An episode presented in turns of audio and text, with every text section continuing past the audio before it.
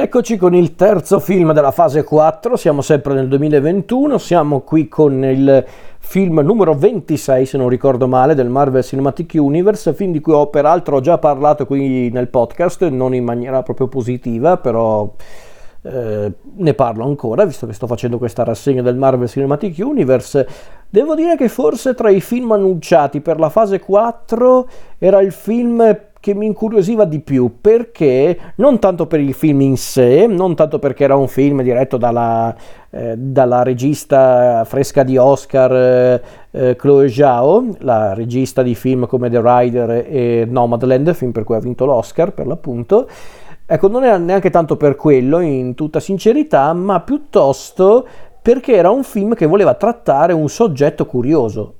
ovvero i personaggi creati a suo tempo dalla leggenda Jack Kirby negli anni 70, ovvero gli Eterni. E quindi io da una parte pensavo, la miseria, vogliono pure trattare gli Eterni nell'ambito del Marvel Cinematic Universe, e come li incastrano questi? E quindi parliamo di Eternals, eh, diretto da Chloe Zhao e sceneggiato dalla stessa regista insieme a Patrick Burley, Ryan Firpo e Matthew K. Firpo, che immagino siano parenti. Film che vede anche un cast abbastanza ricco, c'è Gemma Chan, Richard Madden, Kumai Nangiani, che io chiamerò per, per comodità Dinesh, non scherzo, però eh, l'ho adorato in Silicon Valley, eh, Brian Tyree Henry, Barry Keoghan, eh, Don Lee, eh, Salma Hayek, Angelina Jolie, quindi un cast molto variegato. E appunto Eternals racconta la storia degli Eterni. E chi saranno mai questi Eterni, giustamente, per chi magari ha visto solo il Marvel Cinematic Universe e non se ne intende di fumetti? Gli Eterni sono essenzialmente queste creature immortali e ovviamente superpotenti eh, che sono stati inviati sulla Terra da un celestiale, i celestiali sono praticamente questi personaggi sempre creati peraltro da Jack Kirby, sempre in, per via appunto della storia degli Eterni, sono queste potenze dell'universo Marvel, sono praticamente degli umanoidi alti qualcosa tipo 600 metri, rivestiti con delle armature che li rendono ancora più imponenti e maestosi eh, sono praticamente appunto delle creature celestiali, per l'appunto sono celestiali, sono pura energia e su certi aspetti sono tra i creatori dell'universo, de, dell'universo Marvel, dell'universo in generale, quindi in pratica uno dei celestiali, ovvero Arishem, in, invia appunto i nostri eterni sulla Terra per combattere i devianti, questi esseri mostruosi che minacciano la vita degli esseri umani, quindi gli eterni vengono creati appunto per contrastare i devianti e poi, a, a, causa appunto di questa lotta costante con i devianti, gli Eterni si fissano appunto sulla Terra, rimangono fissi sulla Terra e praticamente aiutano l'umanità a progredire nel corso della storia, a volte portando a grandi innovazioni nell'ambito appunto eh, della crescita della società umana, a volte creando invece dei veri e propri eh, disastri. E cosa succede? Che praticamente arriviamo ai giorni nostri, proprio nel 2020-2021, comunque siamo praticamente, anzi no, in realtà no, perché chiaramente bisogna tener conto dei 5 anni dopo mm, eh, quello che è successo in Avengers Infinity War, vabbè comunque siamo ai giorni nostri, eh, è già successo tutto quello che, che, quello che, è successo in Avengers Endgame, quindi abbiamo gli Eterni che sono proprio eh, parte della società umana. Cosa succede? Che un giorno, a quanto pare, eh, i nostri Eterni sembrano un po', un po' combattuti riguardo il loro ruolo di semplici osservatori o comunque di semplici ispiratori della, della società umana, vorrebbero forse anche essere parte integrante di questa società umana per davvero, come gli stessi supereroi, ma questi pensieri vengono interrotti da una, una, una cosa impressionante per loro, ovvero il ritorno dei devianti. I devianti sembrano essere tornati, sembrano essere ancora più potenti del passato e quindi in pratica i nostri eterni si ritrovano appunto nella, nella situazione di dover, eh, di, di dover, ricostruire il gruppo appunto degli eterni, visto che ognuno di loro ha, ha seguito il proprio cammino, ha seguito la propria strada per via appunto anche di una... Eh, a causa delle loro differenti eh, visioni del mondo e degli esseri umani e quindi i nostri si devono appunto ritrovare per, eh, per appunto eh, combattere gli, i devianti, anche perché i devianti a quanto pare hanno anche ucciso Ajak, uno degli eterni più importanti, interpretato nel film da, interpretata anzi perché nel, nel film è una donna, interpretata da Salma Hayek, e quindi i nostri devono indagare appunto sulla morte di Ajak e capire com'è possibile che i devianti siano tornati e soprattutto questa, questa, lotta con i devianti ha un senso, nel senso c'è qualcosa dietro questo ritorno dei devianti, magari Arishem il celestiale non ce la sta raccontando giusta? Questa è di fatto la storia, a grandi linee di Eternals. Film che ve lo dico già, visto che magari qualcuno eh, è interessato solo a quello, si incastra bene nel Marvel Cinematic Universe fino a un certo punto, perché che il Marvel Cinematic Universe ogni tanto eh, riscriva un po' il suo universo, la sua storia, inserendo delle cose che in tutta sincerità non è che hanno molto senso di esistere per cercare una continuità mh, ben definita all'interno di questo universo narrativo, non è certamente una novità perché gli Eterni sì, sono un po'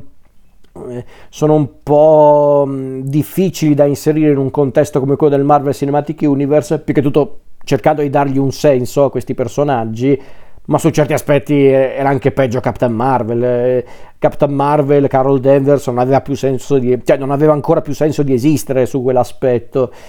Mm, però ecco, diciamo che non hanno gestito benissimo quella parte perché inserire gli Eterni dopo tutto quello che è successo nel Marvel Cinematic Universe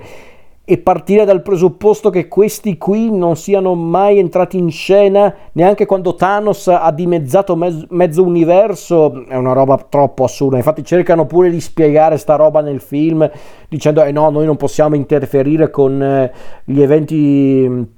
dell'umanità. Sì ho capito ragazzi ma non è che Thanos ha dimezzato solo le, la popolazione della Terra ha dimezzato mezzo universo ma che cosa dovevate ehm, cioè, ma perché, scusate, ma è una cosa che riguardava l'universo, mica solo la Terra, mica solo gli esseri umani. Eh, perché non hanno potuto, eh, cioè non hanno potuto inserire gli Eterni prima? O perché no, hanno dovuto cercare di dare questa spiegazione sciocca, secondo me? Perché altrimenti nelle, in Infinity War, quando questi qua entravano in scena, Thanos era finito, perché bastavano tre degli Eterni e Thanos era morto eh, in tutta sincerità, quindi è quello il problema. E quindi no, secondo me qui potevano davvero risolverla in maniera anche molto più interessante, cioè potevano per esempio perché non fare questa storia degli Eterni ma ambientato molto tempo prima, molto prima anche di Captain Marvel, insomma, raccontare una sorta di storia mitologica dell'universo Marvel, spiegando anche perché appunto questi personaggi non c'erano durante gli eventi crossover durante l'assalto di New York, durante appunto la battaglia con Thanos, dove cacchio stavano questi? Cioè, qui bastava quello, secondo me, invece no, hanno dovuto insistere con i costanti riferimenti al Marvel Cinematic Universe e si è creata questa, eh, questa cosa che appunto non torna a livello di coerenza, ma quella, ripeto, è una cosa che può interessare soltanto i, i fan del Marvel Cinematic Universe. Come film, invece, proprio come film preso a sé, com'è The Eternals? Allora, so, mm, non lo so, sono un po' combattuto perché ha tanti difetti, secondo me, anche difetti di scrittura, in tutta sincerità. Ehm,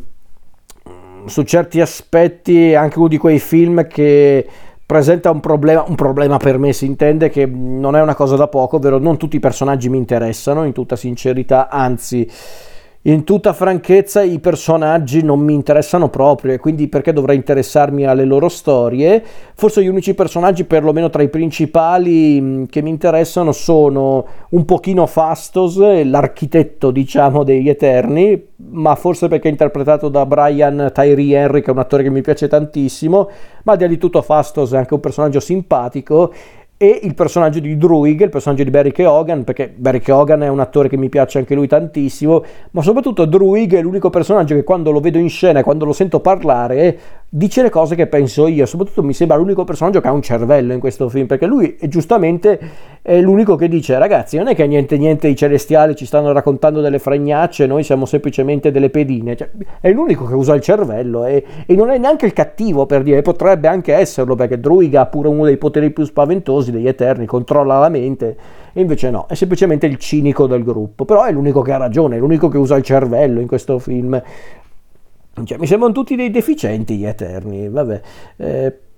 E, e, chiariamoci, piccola parentesi, sì, ovviamente la base è il fumetto di Jack Kirby, anche se in realtà si ispirano di più alla miniserie, peraltro molto bella, scritta da Neil Gaiman e disegnata da John Romita Jr., e sì, ragazzi, ovviamente hanno dovuto semplificare un po' la questione degli Eterni perché chiaramente dovevano presentare questo film a un pubblico un po' più vasto, anche se a dirla tutta è anche uno dei film mm, su quell'aspetto un po' più pretenziosi del Marvel Cinematic Universe. E sì, possiamo anche dirlo, uno dei più maturi, mm, al di là che piaccia o meno, intendo dire, è comunque effettivamente un film maturo, è un film sicuramente indirizzato a un pubblico più adulto rispetto anche solo a un pubblico di bambini e ragazzi. Infatti questa cosa non ha neanche pagato sull'aspetto economico perché il film degli Eterni ha incassato, sì per carità, ha incassato tanto, ha incassato 400 milioni su un budget da 200 però sicuramente per gli standard del Marvel Cinematic Universe non è un grandissimo incasso perché dov- avrebbero dovuto raddoppiare ancora di più eh, gli incassi per, per, essere un grandissimo successo. Sono quei, quei classici concetti un po' relativi dei della Disney per guadagnare i soldi, cioè la Disney che fa pure eh, che si mette pure a frignare per gli incassi mi fa un po' ridere, però vabbè. Eh, però ecco, quando dicono che Eternals è stato un fiasco, no, non è che Eternals è stato un fiasco, i suoi 400 milioni se li hai portati a casa, ci sono film che film cineasti che si venderebbero l'anima al diavolo per raggiungere 400 milioni di incassi, però chiaramente rispetto ad altri film della Marvel che arrivavano anche agli 800 milioni o anche quasi ai miliardi, chiaramente non è un incasso da da capogiro, però comunque è andato, eh, la gente è andata a vederlo. Però mi sono reso conto che tante persone o lo amano o lo odiano questo film. Quelli che lo amano lo elevano uno dei migliori cinecomics di tutti i tempi, se non a, addirittura uno dei migliori film del Marvel Cinematic Universe. Gli altri invece dicono che è una, una noia mortale, è un film dove non fanno altro che parlare, parlare, parlare, e anzi dicono che è pure un film che cerca di portare il politicamente corretto al passo successivo. Per carità, un pochino c'è questa cosa del politicamente corretto, ma ho visto di peggio in questi anni, quindi... Mm, e tutto sommato è, così chiudo anche questa parentesi, è un politicamente corretto che accetto, perché quando per esempio vedo Fastos che, che, ha messo su famiglia con un marito e un figlio, quindi c'è la coppia appunto omosessuale che cresce un figlio, io non mi faccio problemi su questa cosa, ma non tanto perché non ci vedo comunque anche un tentativo di essere appunto esclusivi e tutto qua, inclusivi anzi a dirla tutta, quindi ok. Ehm, No, perché tutto perché sono eterni, sono creature eterne per l'appunto, quindi il fatto che loro non si facciano problemi sulla, sulle questioni religiose, culturali e anche appunto sessuali mh, mm, ha senso. Mm, è un po' meno sensato, e poi chiudo davvero questa parentesi, un po' meno sensato che Arishem, i celestiali, tra i vari eterni... Eh,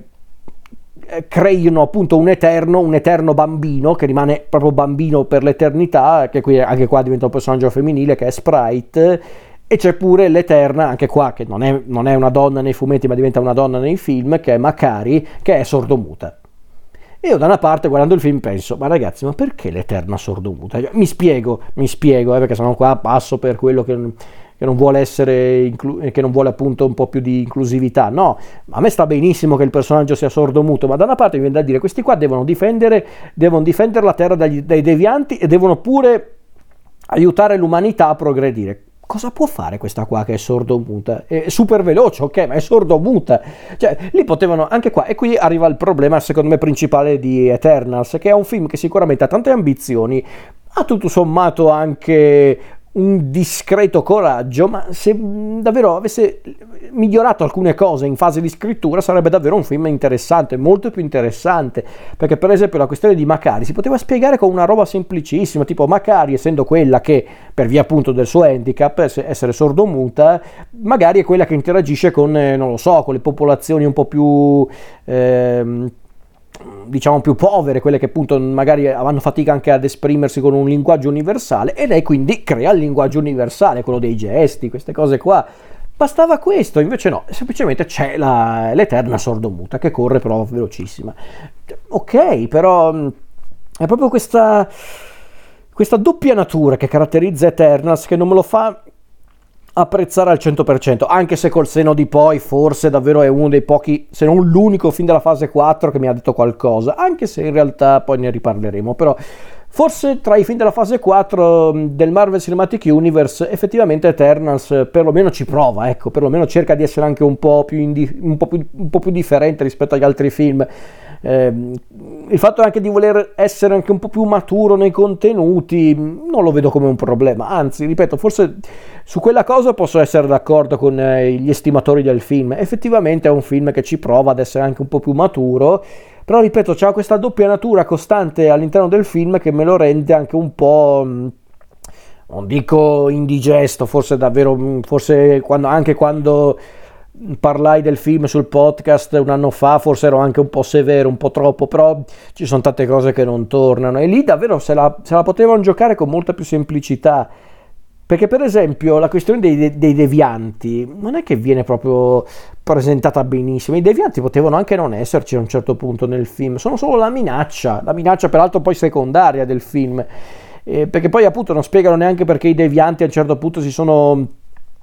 Ehm, diciamo si sono evoluti fino a questo punto, come sono progrediti fino a diventare appunto molto più potente, addirittura nasce il deviante mutante che, che assorbe i poteri, il deviante spugna, come volete chiamarlo. Cioè,